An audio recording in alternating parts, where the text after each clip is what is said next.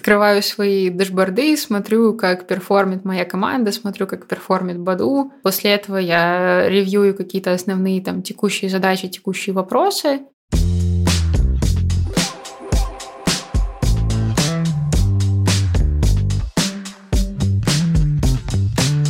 Всем привет! Это подкаст «Выхожу с понедельника», подкаст Geekbrains, и сегодня у нас уже 26 выпуск.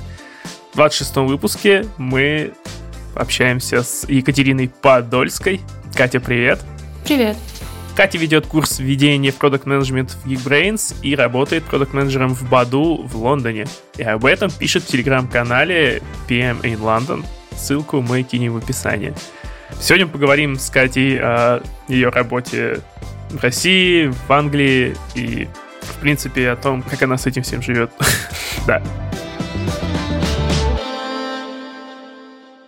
А пока мы не начали, хочу рассказать о нашей новой акции от всего сердца. Переходите на лендинг по ссылке в описании к подкасту, и на нем вы сможете получить один из трех курсов в подарок, просто оставив свою почту.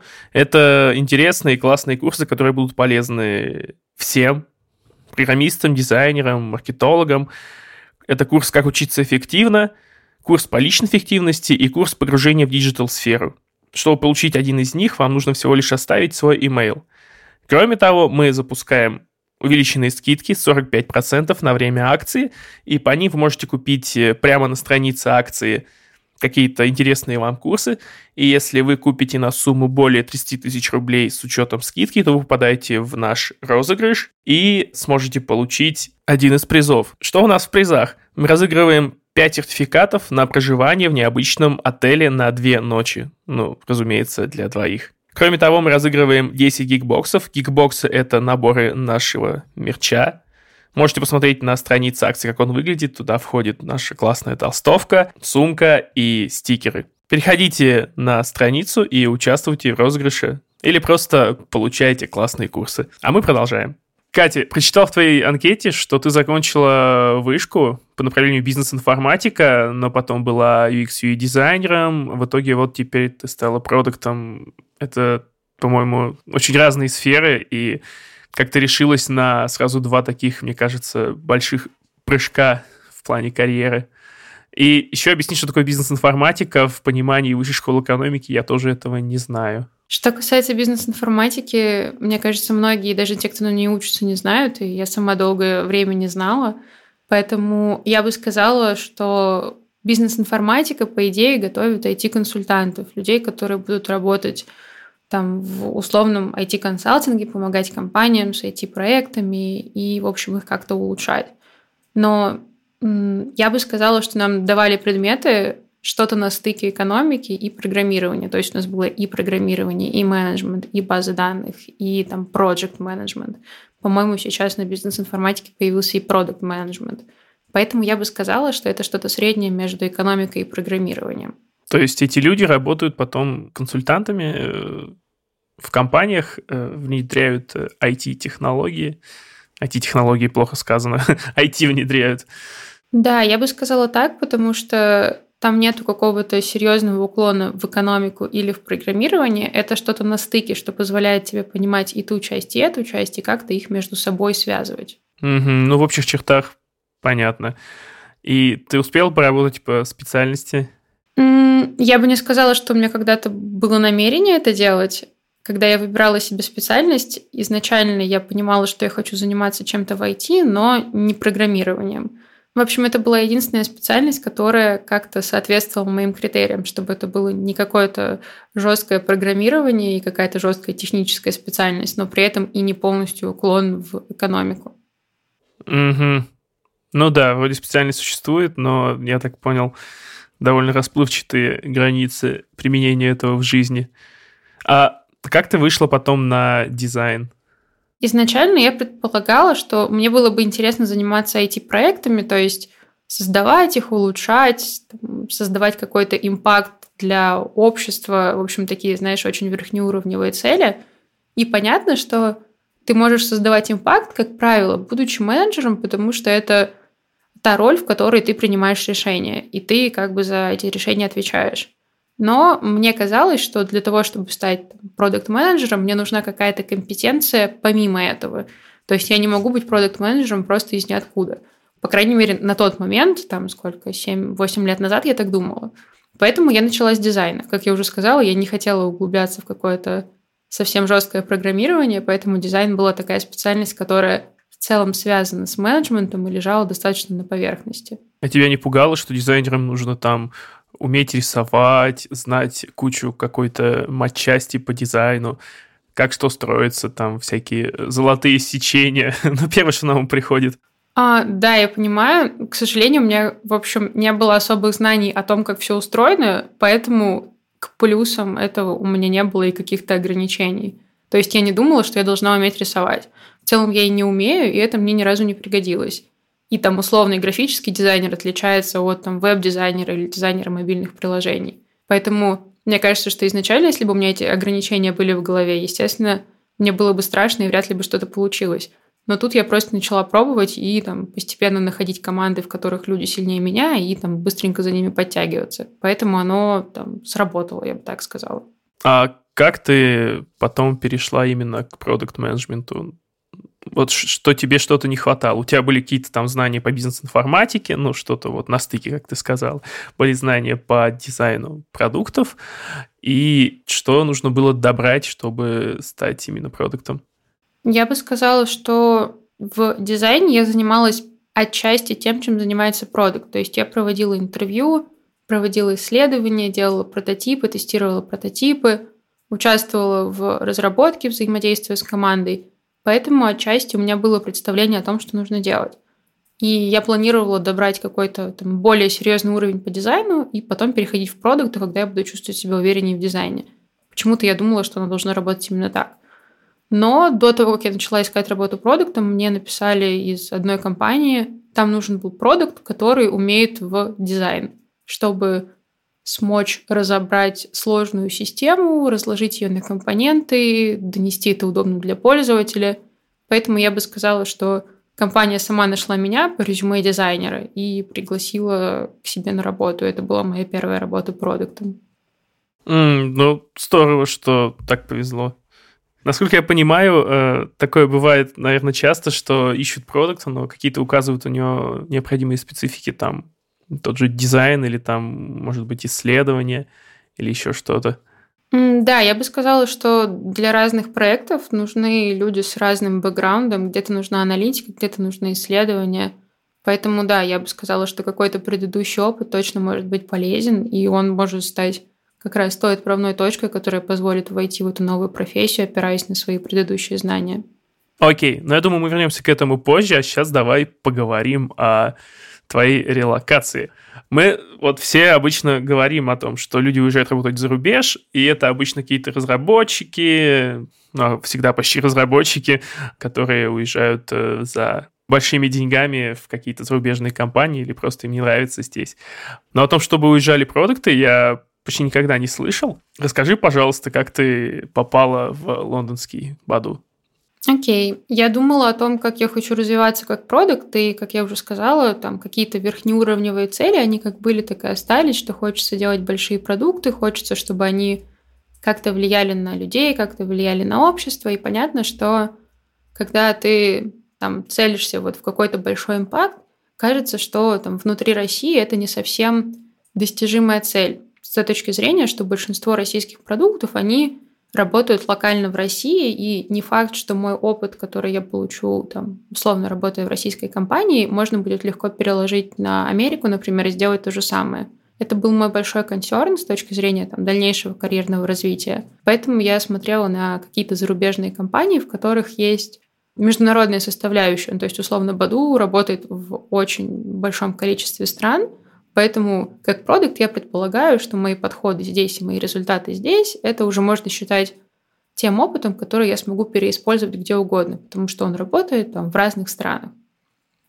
Но помимо этого я смотрела на компании, которые известны в России, а, просто потому что когда ты там крутишься в IT, у тебя как-то HR-бренд компании формируется, и ты уже что-то о ней знаешь. И Баду одна из тех компаний, у которой отличный HR-бренд внутри России и с точки зрения технической, и с точки зрения продуктовой.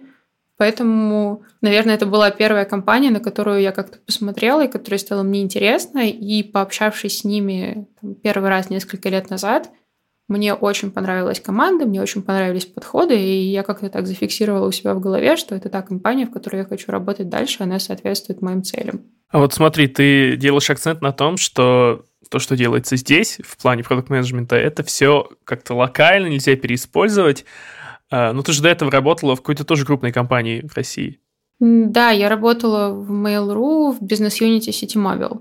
Вот, да, расскажи, пожалуйста, почему так получается. Я думал просто, что у больших компаний э, и у нас, за рубежом, уже примерно одни и те же процессы, что у нас перенимают какие-то лучшие практики, и, в принципе, границы достаточно стерты. Но это же не так, да, получается? Я бы сказала, что, наверное, мой поинт был в сторону именно там бизнеса компании. То есть, да, мы можем переиспользовать подходы, которые существуют на там, международном рынке, это абсолютно окей. И я бы сказала, что в сети мобиле была очень хорошая культура разработки продукта, и мы старались переиспользовать большинство подходов. Я скорее имею в виду то, как мы работаем на этом рынке. Ну, то есть, допустим, да, я могу быть продуктом со всеми подходами, которые используются за границей, но при этом я работаю в там, крупнейшей российской IT-компании или одной из крупнейших, и у меня там есть партнерство, например, со Сбербанком, потому что Сети Мобил – это часть совместного предприятия Mail.ru и Сбербанка. Понятно, что вряд ли на международной арене я столкнусь с тем, что я буду работать там в транспортной компании, которая может заручиться поддержкой крупнейшего российского банка и крупнейшей российской IT-компании с теми Но ну, это уникальная история, конечно, да. И возможностями, да, которые у них есть.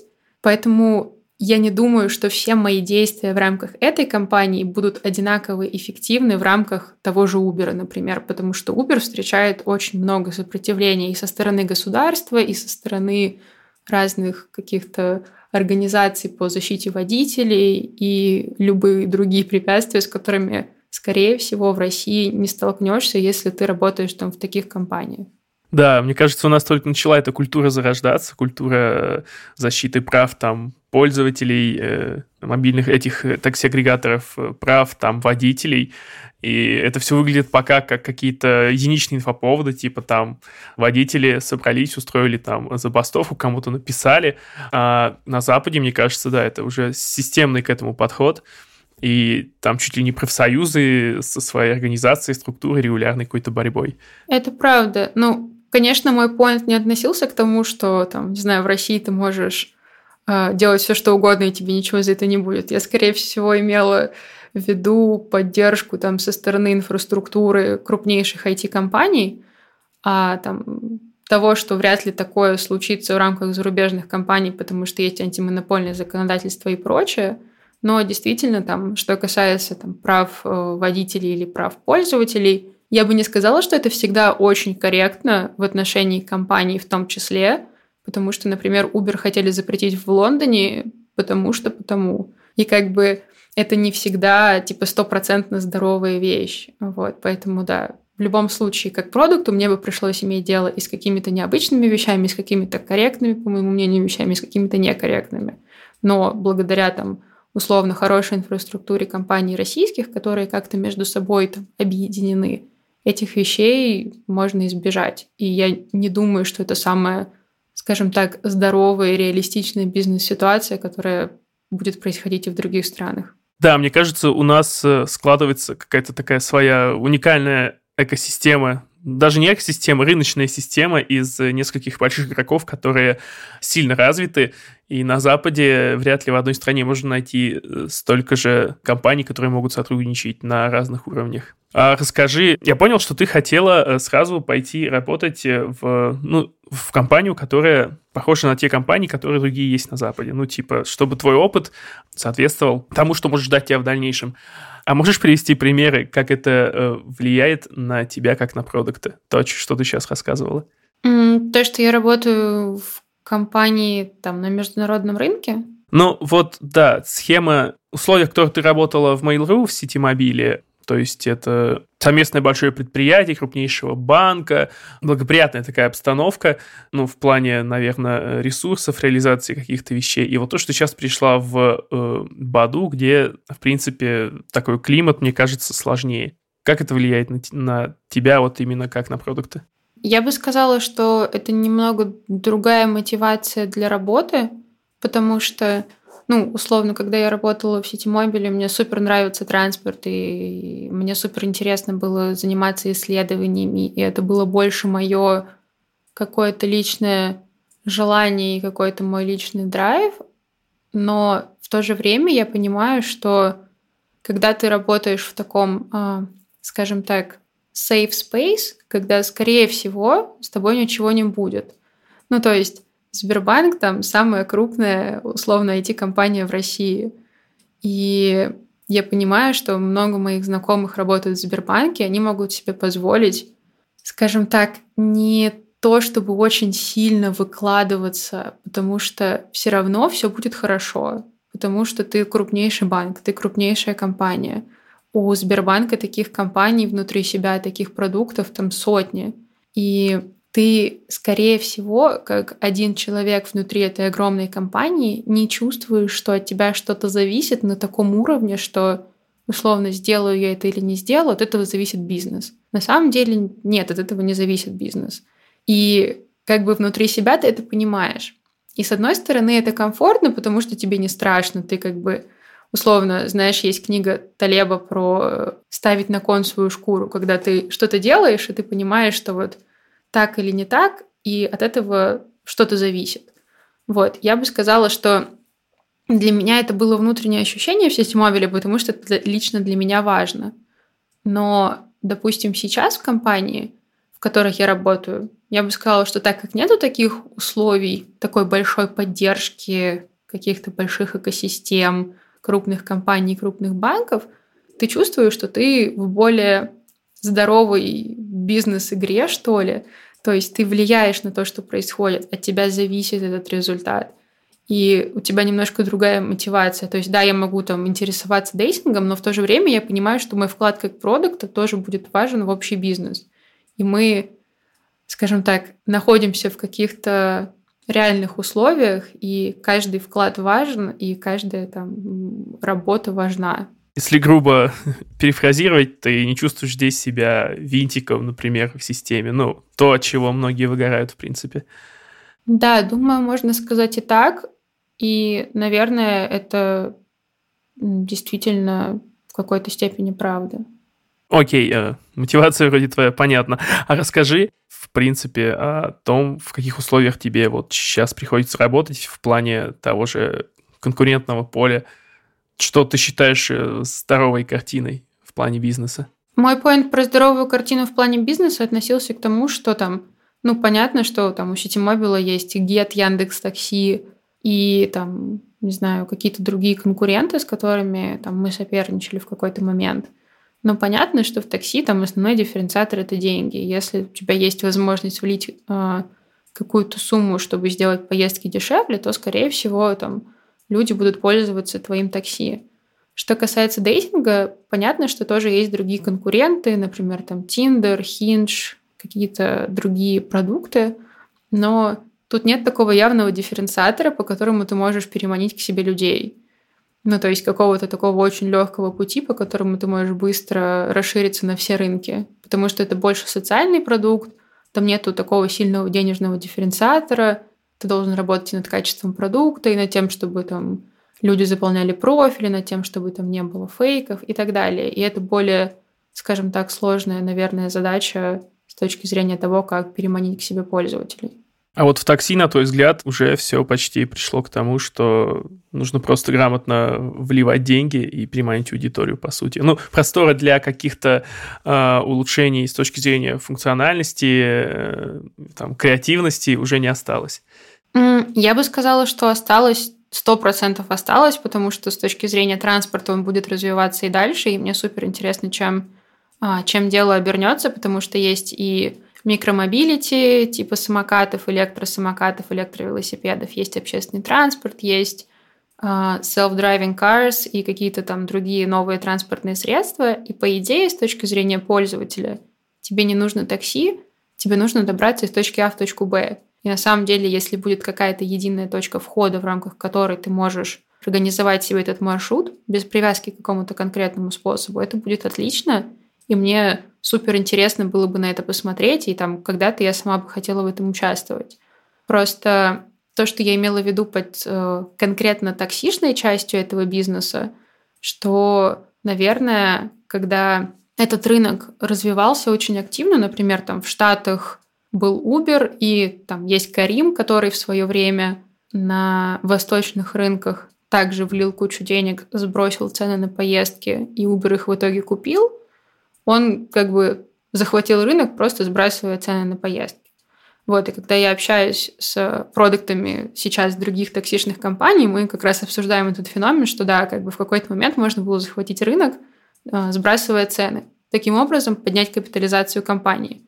Но все мы знаем, что и Lyft, и Uber, они не супер успешные сейчас с точки зрения какого-то возврата инвестиций. Поэтому я бы сказала, что в будущем там точно есть что делать, и это будет супер интересно, но там в тот момент несколько лет назад все было связано в основном с ценами на поездки и то, как ими манипулировать, чтобы как-то выживать среди конкурентов и отхватывать себе долю рынка. Ну да, постоянно слышатся новости, но ну, больше от Яндекс Такси, что сделана доставка, там, например, была новость, что в пределах э, центра Москвы сделана доставка беспилотными какими-то дронами, которые такие, как их роверы называют, да, вот. Что роверы начали доставать какие-то вещи, что тестировали беспилотные такси в Яндексе, но это вот пока что выглядит как просто инфоповод, просто вау, смотрите, мы сделали, прикольно. Это знаешь, вот как Сбербанк недавно купил э, в центральный офис собачку от Boston Dynamics, и типа она там просто гуляла и нежилась в снежке. Они сняли несколько видосов, и эта новость пробежалась по каким-то там СМИ основным. Ну и все. И у них даже не было особого стейтмента, типа, ну, мы купили собачку, будем наблюдать за ней, использовать ее там, как она себя поведет, она может нам поможет в каких-то дальнейших вещах, да. Но какой-то системный подход здесь явно отсутствовал. Ну, со стороны это так выглядело. Так, ну, с такси понятно, мне кажется, мы соприкасаемся с этим вот каждый день, многие из нас уж точно, и интересней дейтинг, э, интереснее вот на Баду как-то сфокусироваться. А, вернемся давай немножко назад. Ты говорил, что в Баду ты не чувствуешь себя, э, чувствуешь ответственность за продукт, за то, что делаешь, и то, что это принесет какой-то результат. Баду э, так работает э, в силу того, что как-то так процесс устроен, или это на самом деле компания с э, не таким большим штатом, как можно предположить? Почему вот удается добиться такого эффекта, чтобы ты чувствовала ответственность за продукт? Я думаю, что, во-первых, это большой вклад просто, скажем так, бизнес-ситуации, что у нас там условно нет поддержки там, крупнейшего банка в мире или какой-то такой большой истории. Это первое. Второе, там действительно очень э, хорошая продуктовая культура, и там и у Ситимобила она в том числе тоже была, просто там подходы немножко разные, исходя из разных целей.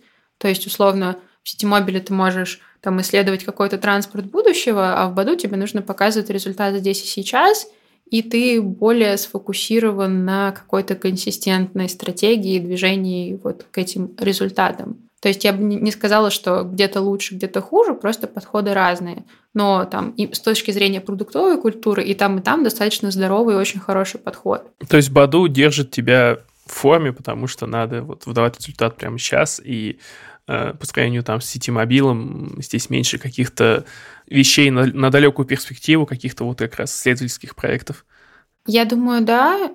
Я сейчас пытаюсь сформулировать так, чтобы это не звучало как-то неверно. То есть в сетимобиле я тоже показывала результаты. У меня были там хорошие проекты, которые приносили там компании большие деньги. И там, например, даже те проекты, которые держали меня в форме, как запуск доставки в пандемию, типа за несколько дней – вот, а, просто я бы сказала, что я приносила результаты, я делала какие-то быстрые проекты, которые давали пользу, но как большая картина всей этой экосистемы транспортной штуки, я понимаю, что я не смогу сделать какой-то больший импакт. А, например, что касается дейтинга, это ощущение немного отпадает, потому что, да, у тебя и людей меньше, которые работают в компании, нету такого, знаешь, огромного штата, как Mail плюс Сбер – и ты понимаешь, что у вас все-таки меньше, и у тебя больше возможностей за счет этого принести импакт. И за счет того, что да, есть такая ситуация, в которой ты просто в реальном конкурентном рынке находишься, и ты вот прям видишь это движение, как одни конкуренты выпустили это, ты выпустил это, и вы действительно сражаетесь на одном большом рынке, и ты эту ситуацию наблюдаешь прямо здесь и сейчас. Давай теперь перейдем к менее глобальным вещам. Мне интересно очень, как э, устроены вот процессы в большой компании, э, получается, в Мейле и в Баду с точки зрения того, чтобы ты их там сравнила. Какие есть различия в твоем, например, типичном рабочем дне? Я бы сказала, что процессы устроены сильно по-разному, и там мне нужно было какое-то время, чтобы к ним адаптироваться. Я бы сказала, что в рамках своей текущей работы я в большей степени отвечаю за то, чтобы взаимодействовать с разными командами, чтобы транслировать прозрачность в принятии решений, чтобы рассказывать всем, что мы делаем, чтобы рассказывать о результатах, чтобы рассказывать о данных. И такой задачи там в прошлой компании у меня не было, потому что, видимо, так как компания проходила через там, процесс активного роста, не было каких-то выстроенных четких процессов, на которые можно было бы ориентироваться. Но здесь я бы сказала, что да, так как компания достаточно старая с точки зрения того, что там как бы и Баду, и Ситимобил было 12 лет, но Ситимобил начал активно расти там буквально пару лет назад. А Баду, в свою очередь, он как бы 12 лет планомерно развивался. И за эти 12 лет построились и процессы там внутри продуктовой команды, и взаимодействие с инженерной командой, и взаимодействие там с C-level командой. И вот эти все процессы, которые позволяют транслировать в компанию, что вы делаете, какие у вас результаты, какие у нас стратегии, они позволяют всем быть aligned, как это по-русски сказать, не знаю. Синхронизированы, наверное. Да, Спасибо. Они позволяют быть синхронизированными с точки зрения ваших верхнеуровневых целей, ваших метрик. И я могу быть уверена, что это не лебедь, рак и щука, что все идут в разные стороны, а я могу быть уверена, что я, команда маркетинга, команда там, operations, мы все идем в одном направлении, и каждый вносит свой вклад в эту общую цель. А можешь рассказать э, на примерах идеального рабочего дня, как такая синхронизация достигается там. У вас какие-то встречи регулярные с теми, с теми, у вас там какие-то синкапы другие происходят. Как mm. это реализуется, вот это преимущество? Да, я бы сказала, что, во-первых, мой онбординг начался с того, что я прочитала там, стратегию Баду, стратегию компании и весь существующий банк знаний насчет пользовательских исследований прошлых экспериментов. И это был мой там первый рабочий день, ну и там, наверное, первая рабочая неделя в изучении всего этого. И все эти документы, они как бы уже существуют, они систематизированы, это как бы твой источник правды касательно всего, что происходит. И как это соотносится там с каждым рабочим днем, я бы сказала, что да, у нас есть регулярные там синки с разными командами, all hands, э, внутри там одной команды, внутри большой команды, внутри еще одной команды. И как бы с одной стороны кажется, что это очень большие какие-то процессы с точки зрения типа, того, что слишком много того, что ты транслируешь всем, что происходит, но на самом деле, когда ты понимаешь, что один раз ты транслируешь это для инженеров, другой раз для продуктов, а третий раз, например, для маркетинга, ты понимаешь, что у тебя разная аудитория, у них разные цели, и условно для команды, когда ты рассказываешь, что ты сделал, ты должен сказать, что вот, вы внесли свой вклад, и вот такие результаты, вы молодцы, чтобы вы дальше были мотивированы. Например, для продуктов я говорю то же самое, но только я не делаю акцент на том, что вот там, типа, я молодец, а я делаю акцент на том, что мы узнали вот это о наших пользователях. Мы там планируем двигаться дальше вот так, чтобы мы могли друг у друга учиться и обмениваться знаниями. А, например, когда ты синхронизируешься с командой маркетинга, ты говоришь, вот наши следующие шаги такие, и мы хотим быть с вами в одном направлении. И это все служит для разных целей. И когда ты понимаешь, что у тебя все синхронизированы, ты можешь быть уверенным, что там, твоя команда знает, что она делает. Она может принять какие-то мелкие решения самостоятельно, просто потому что она знает, какой у нас фокус. И тебе не нужно каждый раз объяснять одно и то же всем людям вокруг. Все, э, скажем так, на одной волне, и ты можешь быть уверен, что вы мыслите примерно одинаково и можете принимать там, решения независимо друг от друга, и они будут все в одном направлении. Немного ли получается синхронизации вот этих вот встреч? И как ты называла all hands, что там было, или hands-on, я не понял, э, не успел вспомнить русский аналог э, этого слова. Иногда кажется, что, что много, но потом, когда у тебя есть все логи твоей работы и все логи твоей синхронизации, ты сам можешь посмотреть там условно, а что ты делал, а как это друг с другом связано, ретроспективно посмотреть на вещи. Заонбордить новых людей гораздо проще. У тебя есть документы, и тебе не нужно каждый раз по сто раз объяснять одно и то же новым людям, которые приходят в команду. И ты можешь быть уверенным, что ты донес информацию до всех. А когда ты этого не делаешь, то, вероятно, цена ошибки будет достаточно велика, потому что если там твоя команда не знает, зачем вы это делаете, они не могут принять решение. Если они не могут принять решение, они приходят к тебе, вы там тратите N времени на, на разъяснение одного какого-то небольшого бага, например. Или там, не знаю, если дизайнер в курсе, какие у нас верхнеуровневые цели, он, скорее всего, лучше понимает наши задачи и может адаптировать свои решения. Это сокращает тебе итерацию на дизайн. Если у тебя копирайтер знает, какие у тебя цели, это сокращает тебе итерацию на копирайтинг и поднимает качество копирайтинга. Поэтому, так как я уверена, что у нас в команде очень серьезные профессионалы, то мне не нужно типа с каждым человеком ходить и объяснять ему, что я от него хочу. Мне достаточно сфокусировать команду на правильных целях, и это позволит им более эффективно работать и я буду видеть результат этих действий просто в более слаженной работе, экономии времени и, тем, и тому, что качество повышается. Так, ну, я вроде понял. В общем, приоритет ставится э, то, что вы постоянно как-то на одной волне находитесь и не разбегаетесь в разные стороны. Да, я бы сказала, что это очень важно, когда компания растет, когда команда растет, цена ошибки становится достаточно велика, если люди идут в разном направлении. То есть я бы не сказала, что у меня весь день в синхронизациях, но это значимая часть моей работы и значимая часть моей ответственности, чтобы все понимали, чем мы занимаемся, и куда мы идем, и как мы измеряем этот результат. А сколько примерно занимает от рабочего дня вот эти вот встречи, синхронизации? Ну и, в принципе, встречи по каким-то таким поводам важным, рабочим. Ну, я бы отделила синхронизацию от остальных встреч, потому что они немного, наверное, разные по смыслу. Но, например, в сети мобиле в последние полгода у меня встречи были там, наверное, с 10 утра до 10 вечера, и я еще какую-то остальную работу делала там типа в свободное от работы время.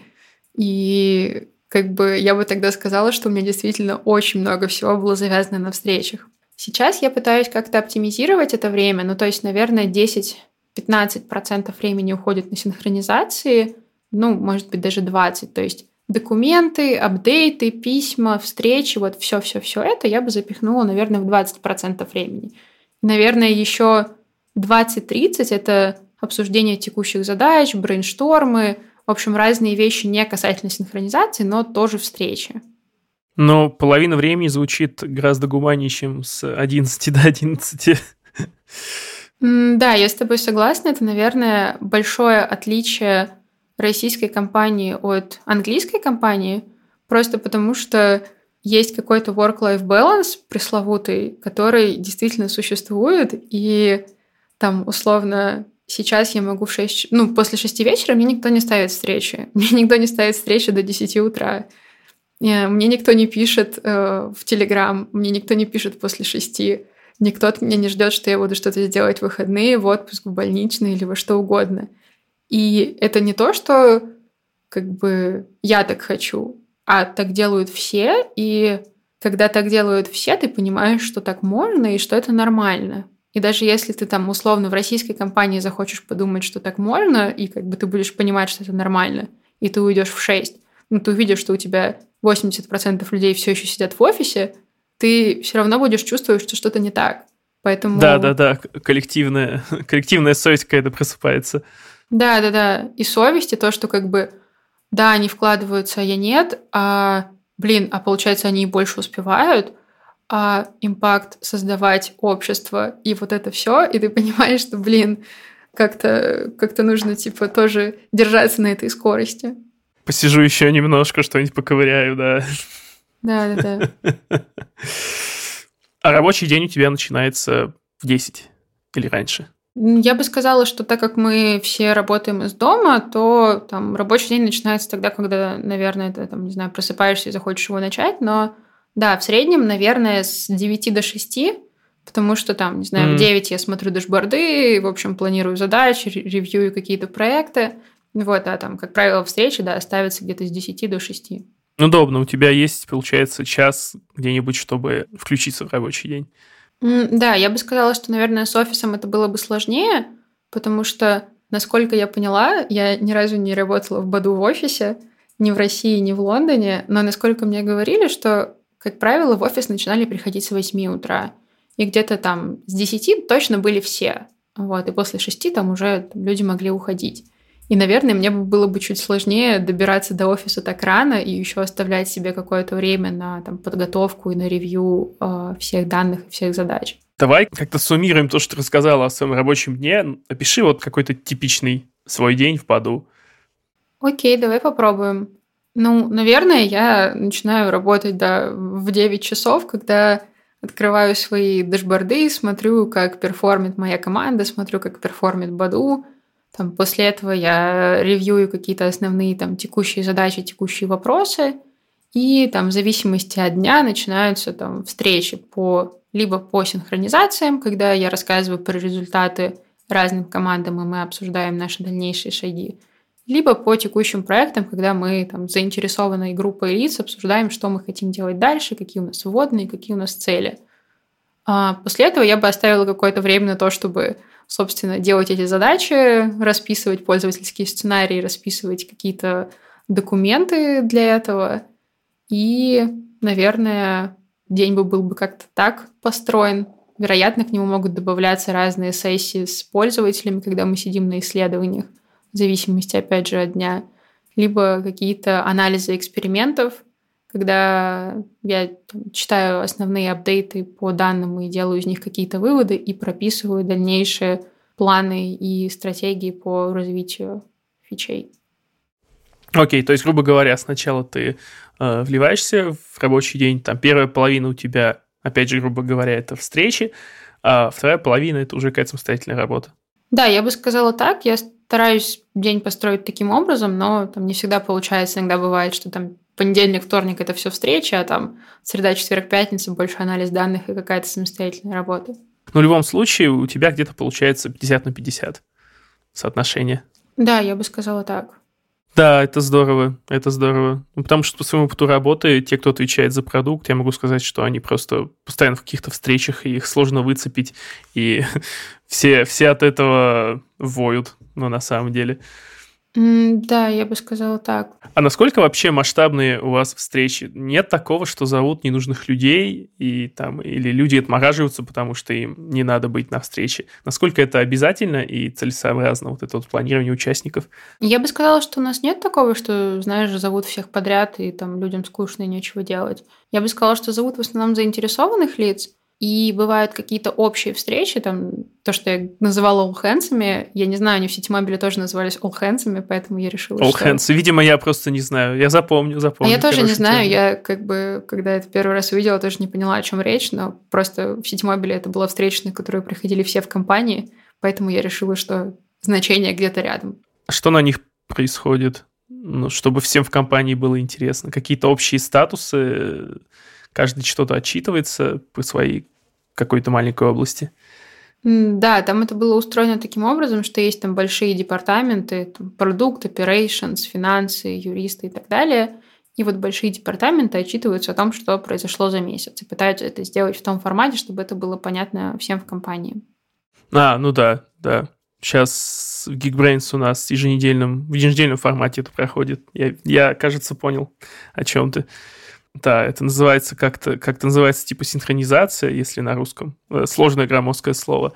Но all hands мне термин нравится больше, да. Да, вот на таких встречах как раз, ну, как бы ты можешь прийти, а можешь не прийти. Ты можешь подключиться, можешь отключиться. Тебя приглашают, но это не обязательно mm-hmm. для посещения. Это скорее, ну, как бы, да, если у тебя есть желание быть в курсе, то ты, у тебя есть для этого инструмент. А, а вот э, то, что ты рассказываешь, э, если у тебя там какие-то достижения, как это формируется? Как ты, как ты понимаешь, что надо что-то вынести на All Hands встречу из того, что сделано тобой, например? Так как у нас All Hands встреча не на всю компанию, у нас есть разные, там, условно, на команду мою, есть на там, команду Баду, и там, да, разные аудитории. Ну, то есть, условно, для, для своей команды я просто рассказываю про наши проекты, чтобы они видели свой импакт. Для там all hands для продуктов, как я уже сказала, я рассказываю какие-то знания, которые мы получили. То есть я стараюсь строить э, контент, исходя из аудитории, которая будет его слушать. А, то есть у тебя получается несколько all hands в неделю? Не в неделю, они не каждую неделю происходят какие-то раз в месяц, какие-то раз в две недели. То есть нет такого, что ты, короче, с утра до вечера всем рассказываешь, какой ты молодец. А, то есть чем типа крупнее, чем крупнее отдел, у которого all hands, наверное, тем реже это происходит, да? Да, Получается? да, да. Да, это разумно, это разумно.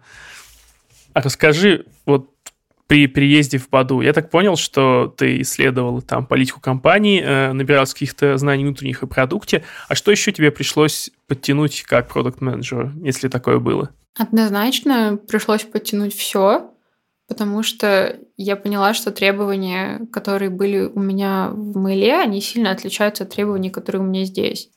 То есть, условно, там в мейле, наверное, в зоне моей ответственности не было синхронизации всех, э, построения стратегий для направлений, определения наших основных целей на каких-то больших масштабах. А, скорее всего, перформанс измерялся тем, насколько ты успешный проект заделиверил, и как бы это тоже один из подходов, и он тоже достаточно здоровый. Вот. Но здесь, помимо того, чтобы просто деливерить успешные проекты, нужно делать вот это все остальное, что я никогда не делала раньше, и для меня это было, наверное, самой сложной задачей. И построение процессов, и стратегия, и синхронизации на английском языке с новыми людьми из разных стран, и, наверное, с тем, что я никогда этим не занималась раньше. А, то есть раньше ты была меньше проектом, чем, например, здесь. У тебя какие-то проект-менеджерские функции, да, добавились? Я бы не сказала, что это проект-менеджерские функции. Это скорее, наверное, продукт-менеджерские функции, но, наверное, ту аналогию, которую я могу привести, условно, если бы я в сети мобиле была там head of product, я бы, наверное, занималась тем, чем я занимаюсь сейчас. То есть у меня было бы больше ответственности, больше э, необходимости коммуникации и построения стратегий я бы сказала, что это больше к этому аспекту относится. Угу. А что было самым сложным для тебя на новом месте? Можно там рассказать в плане работы, в плане релокации, в принципе. А, наверное, у меня два аспекта, которые я бы хотела затронуть. Первое – это английский язык, а второе – это социализация. Что касается английского языка, то я всегда была уверена, что у меня с этим все хорошо. Но когда ты оказываешься в среде, наверное, стрессовой, когда тебе нужно вести много презентаций, писать много документов, еще есть люди из разных стран с разным, не знаю, менталитетом, то нужно как-то адаптироваться и понять, а что происходит, а как мне сказать мою мысль так, чтобы меня поняли правильно, потому что условно, если я в России спрашиваю там «Привет, как дела? Выкатили фичу или нет?», то там это будет нормально, если я просто спрошу, выкатили фичу или нет. Но здесь у меня там, я бы сказала, менее прямолинейный и более вежливый подход к общению, что мне, допустим, сложно немного делать с моим достаточно прямолинейным подходом. Вот, но это тоже быстро адаптировалось. Вот, поэтому я бы сказала, что вот все, что связано с языковыми какими-то моментами и того, как это доносить, как это структурировать и как обогащать свою лексику. И второе — это социализация, потому что я все еще работаю на удаленке, то есть я как бы сижу в Лондоне, но весь лондонский офис работает на удаленке, потому что у нас локдаун в целом, по-моему, по всей Англии. И я видела своих коллег один раз, и для меня, наверное, очень важна команда, с которой я работаю. И для меня очень важно, ну, во-первых, чтобы они просто были классными продуктами, которые горят своим делом, но помимо этого мне очень интересно, какие они люди, чем они живут, какие у них цели. Просто из какого-то чисто человеческого общения, потому что тогда формируется больше эмоциональной связи с тем местом, в котором ты работаешь. Но на удаленке с новыми людьми еще на другом языке мне это построить достаточно сложно. И на самом деле я не уверена, что это есть здесь. Потому что там со своей прошлой командой сети Mobile я до сих пор общаюсь, наверное, там почти каждый день. Вот. Но с текущей командой, помимо работы, я бы не сказала, что я очень часто где-то взаимодействую. И как я вижу по своим коллегам, они между собой тоже не особо взаимодействуют. Поэтому это какой-то аспект, с которым я еще планирую разобраться и понять, как это все работает и как сделать так, чтобы это работало для меня хорошо. Это интересно. Может, там, в принципе, такое культурное отличие, что не принято особо общаться с коллегами вне работы. Ну вот да, мне кажется, что я это вижу отчасти, потому что есть люди, которые между собой общаются, но они, как правило, русскоговорящие, с друг другом работают, там, не знаю, 10 лет и как-то дружат с семьями. Вот, но касательно тех, кто живет здесь, и там англоговорящие ребята, они, да, действительно, они между собой не, не то чтобы очень часто общаются вне работы. Поэтому это какой-то будет интересный момент понаблюдать, как это дальше будет происходить. Да, это интересно. Я надеюсь, что через десяток другой выпусков мы снова соберемся, и ты расскажешь о том, что изменилось и как оно вообще работает. Давай напоследок дадим несколько советов продуктам, которые тоже решили уйти, не знаю, из больших компаний, э, ощутить по-новому какую-то ответственность, ну, в принципе, куда-то уехать за рубеж. Можешь дать какие-нибудь советы здесь? Я думаю, что когда мы переезжаем, наверное, нам стоит, как правило, отталкиваться от цели, зачем мы хотим переехать. И там у меня цель была достаточно простая, и, наверное, там половина это был какой-то личный аспект, просто потому что я бы хотела попробовать другую страну. И там частично это был карьерный аспект, вот про то, что мы поговорили сегодня. Но было бы очень здорово, если бы там до момента переезда получилось бы очень четко сформировать свои ожидания и понять, а на какие деньги вы рассчитываете, а там на какую занятость вы рассчитываете. Потому что понятно, что всегда со стороны кажется, что где-то трава зеленее где-то что-то лучше, но я бы не сказала, что условно здесь будет сильно лучше. Здесь будет, наверное, как-то по-другому, и ваша удовлетворенность, наверное, будет зависеть от изначальных ожиданий и целей, которые в это вкладываются. И я бы, наверное, сказала, что было бы здорово быть готовым к тому, что наверное, по моему опыту приходится очень много, наверное, догонять и ко многому адаптироваться и там и по местной какой-то жизни, и по местным сервисам, и просто по местной работе. Вот, поэтому я бы, наверное, посоветовала, да, как-то корректировать свои ожидания и пытаться их выстраивать более реалистично.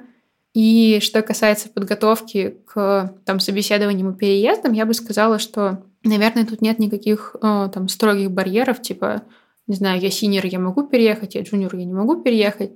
Понятно, что для разных э, людей есть разные, не знаю, требования, но и, и для той, и для той ситуации можно адаптировать свое резюме, подготовиться к собеседованиям. Процесс собеседования гораздо более понятный, и к нему можно готовиться сильно заранее. Поэтому, если есть какая-то там цель и понятное ожидание, то при приложении там, какого-то количества усилий наверное, любая цель в этом направлении будет достижимой. Звучит мотивирующе.